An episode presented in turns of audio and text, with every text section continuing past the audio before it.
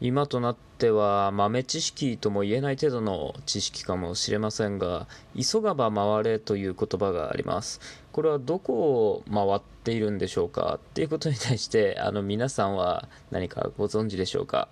実はこれは琵琶湖を回っているんですね。というのが琵琶湖をえ渡るための船っていうのはあったんですが正面には比叡山っていう高い山があったんですね。そこからの吹き下ろしがあるために船っていうのはまっすぐ進むとかえって時間がかかってしまうっていうところから、えー、琵琶湖の縁を回った方が早いんじゃないかっていうような話でこんな言葉ができたんだそうです。ということで平でございます。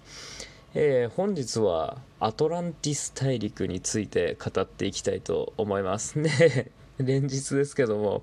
ちょっとね、ディープにオカルティックな話題をしていこうと思うんですが、どうでしょう、アトランティック大陸とか、アトランティック島とか、アトランティスって言われたりしますよね。アトランティス、そうですね、これが一番馴染みがいいかもしれないですけど、アトリアトランティスに対して皆さんというのは何かイメージがあるでしょうか？っていうのはね、おそらくすごい高度な文明を持っていて、これは現代にもあの通じるようなレベルのね、文明っていうのが当時にあってそれが突如として滅んでしまったっていうような、まあ、なんとなくロマンがあるようなね話で語られているようなことがありますけど、えー、このアトランティス大陸っていうのは実在したのかっていうことに関して、えー、今回話していきたいと思います。最初に結論から言ってしまうとアトランティス大陸は存在しませんでした。はい残念かもしれませんがえー、この話っていうのには、えー、実はいろんなエピソードがあるんですね。それについて今回語っていきたいと思います。えー、今回もこの話をするには非常にね時を遡らなければ ならないんですがどの程度遡りましょうっていうと実は2300年以上えー、時を巻き戻さねばなりません、えー、紀元前360年頃に、えー、哲学者のプラトンっていう方がいました。プラトンっていうとなんとなく名前は聞いたことあるんじゃないですかね。いわゆるイデア論だとかそういうところを主張した哲学者でまあ あの弟子弟子にアリアリストテレスっていうような大天才がいてその人に、ね、ボロクソに批判されてた人でもありますけど まあそんなんでプラトンっていう方がいたんですね。このプラトンっていう人があの実はその生涯において2冊の本を書き上げています。それが、えティマイオスっていう本とクリティアスっていう本を、え書き下ろしています。これが、え実はアトランティス大陸っていうところに関してすごく、えー、て言うんだろうな密な媒体になっていますので今回それについて語っていきたいと思います。え、当時プラトンというのはあの、まあ、当時プラトンというかその時代にはピタゴラス派っていうものが存在しました。これは学問とか哲学っていうのを総称した中でピタゴラスっていうのがその学問やえー、数字っていうところに関してすごく権威を持っていた時代なんですね。その時にそのピタゴラスの学派に属していた中にその哲学者のプラトンっていうのがいました。でその中でピタゴラス派っていうのは何を言っていたかっていうとその独自の音楽観とか宇宙観とかまたその数字なんかを用いて世界の仕組みっていうのを解説しようっていうような心意気でもっていろんな研究をしていたんですね。でその中でその世界の仕組みっていうのを解説した本を書き上げました。それがティマイオスとクリティアスです。それが後々そのピタゴラス派っていうのも哲学派っていうものと学問派っていうのに分かれて、えー、そのなんていうんだろうな派閥争いみたいなのが起きてきたわけですけどそんな中でその今回の主役であるプラトンっていうのは、えー権力争いには加担せずに、え構わずに学問を続けました。でそんな中で書き下ろしたっていうのがあの先ほどから名前が出てるこの2冊の本なわけですね。でこの2冊の本の内容としてどういうふうに書かれていたのかっていうのが今回非常に問題になるわけです。これが偶話のスタイルで書かれていました。偶話っていうのはまあ何かその事象に対して何かを当て込んで、え物語のようにして書き下ろすスタイルなわけですけどそれにの中で語られていたのがアトランティスっていうものです。でその、えー、プラトンが書き下ろしたそのティマイオスやクリティアスによるとアトランティスっていうのはそのプラトンがえ生きていた時代からさらに9000年ほど前の話なんだそうです。ということは今の我々の感覚から言うと紀元前9300年頃の話ですね。もうとんでもなく昔の話ですけど、まあおよそ1万えー、1万1300年ほど前ですか、まあ、とんでもない過去の話にはなるわけですけどそんな中で、えー、大西洋のど真ん中に、えー、とてつもない文明と軍事を誇った国が存在していたっていうような記述が出てくるんですね。そしてその名をアトランティスと呼びます。これがアトランティスっていうのが今の現代の我々に引き継がれてきているあの根源になるわけですね。その、えー、アトランティスの話っていうのは当然偶話である限りは、えー、物語調で語られています。でそのアトランティスっていうのは、えー、その9300年前っていうところにも、ね、にもかかわらずその文明とか軍事とかそういうところも大いに栄えていたんですね。そんな中からまあやっぱりね人間っていう生き物はっていうところはまあ生き物全般なんですけど自分が支配する地域っていうのを広げようという習性があるわけです、まあ、そんな中から、えー、アトランティス人っていうのは例に漏れずそのヨーロッパ全域の征服を試みようとするんですね。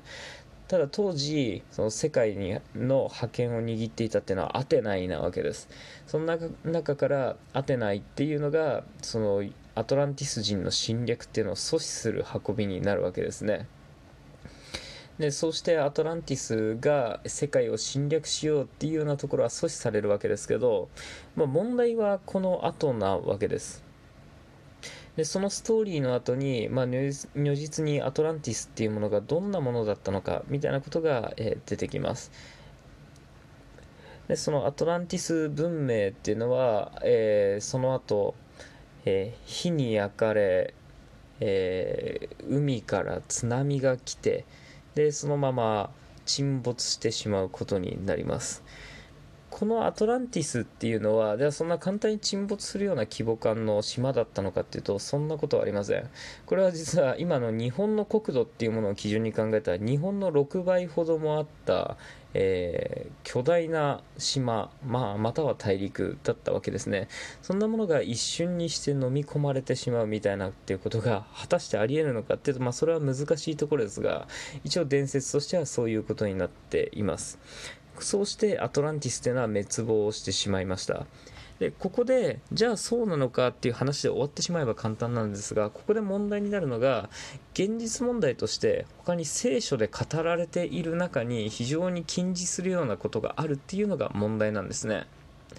え事実としてじゃあ何があったのかっていうとこれは随分時代はずれますが紀元前1620年頃に、えサントリーニ島っていうのが大噴火を起こしたっていうような記録があります。まあ、サントリーニ島っていうのがどの程度の規模の島だったのかっていうのは、まあ、あまりに分かってないんですがこの噴火自体の規模っていうのがとてつもなく巨大だったことで有名です。まあ、それはどのぐらいの規模だったかっていうと、まあ、周辺周囲、周辺周囲っていうのがどの程度の規模かっていうのは、まあ、また難しいところですけど、まあ、その文化っていうのを、えー、まとめて一網打尽に吹き飛ばしたっていうふうに言われています。でその時に吹き飛ばされた文明が何なのかっていうとこれはミノア文明っていうものがありました。このミノア文明っていうのがこのアトランティスっていう文明と非常につながってくるというか近似したものなんじゃないかっていうふうに言われてるんですね。このミノア文明っていうのは紀元前1600年頃にまあ存在していたわけですけど異常なまでに高水準な文明だったんですね。っていうのは例えば住居で考えると2階建ての住居とか3階建ての住居とかっていうのもあってさらにはその室内っていうのを見ると家具まで充実したいたっていうふうに言われていてさらに下水の設備まであったんじゃないかっていうふうに言われています、まあ、とんでもないですよね、まあ、紀元前1600年の頃日本はどうだったのかっていうと縦穴式住居がちょうどできたぐらいですね。これはまあとんでもない話なわけです。って言った時にじゃあ他の技術で洗えるところはないのかっていうとさっき戦述した旧約聖書っていうのが出てくるわけですよ。でその旧約聖書の中にその時代背景と合うところで何が起きていたのかっていうふうに言うとこれはエジプトが3日間闇に覆われたっていう記述があるんですね。それによって人々が阿鼻共感したみたいな話があるんですけどこれの日時っていうのがこのサントリーニ島大噴火っていうところと一致するっていうようなところでこれはもしかしたら同じことを言ってるんじゃないかっていうふうに言われていたりします。でそんな中で結論としてアトランティスっていうものは存在するのかどうかっていうまああの根底に帰るわけですけど、まあ、アトランティスっていうのはまあこの話自体はどうしたってねこのプラトンっていう人によって作られた架空のものになってしまうわけです。だからあのアトランティスっていうのは明確に存在しないと言えます。サントリーニ島の大噴火っていうところを並べ立てて、え、今回言いましたけどサントリーニ島っていうのもじゃあ日本の国土の6倍ほども面積がある島だったのかっていうとそんなことはない。っていうふうに思われていますね。っていうような中でアトランティスっていうものは存在しなかっただろうっていうふうに言われています。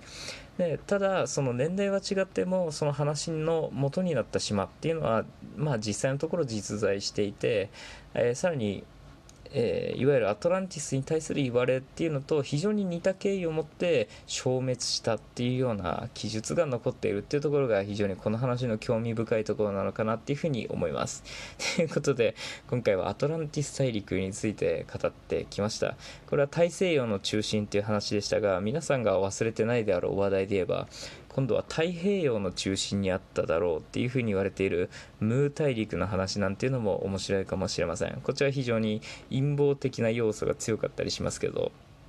まあ、それはまた後日ということで今回はアトランティスについて語ってきました。えどうでしょう、まあ、もしかしたらね皆さんもよく知ってるような話だったかもしれませんが、えー、こんな話もあるんだなっていうところで知らなかった方は楽しんでいただけたらまあ幸いと思うところでございます。ということで平でございました。えー、ではまた次回バイバーイ。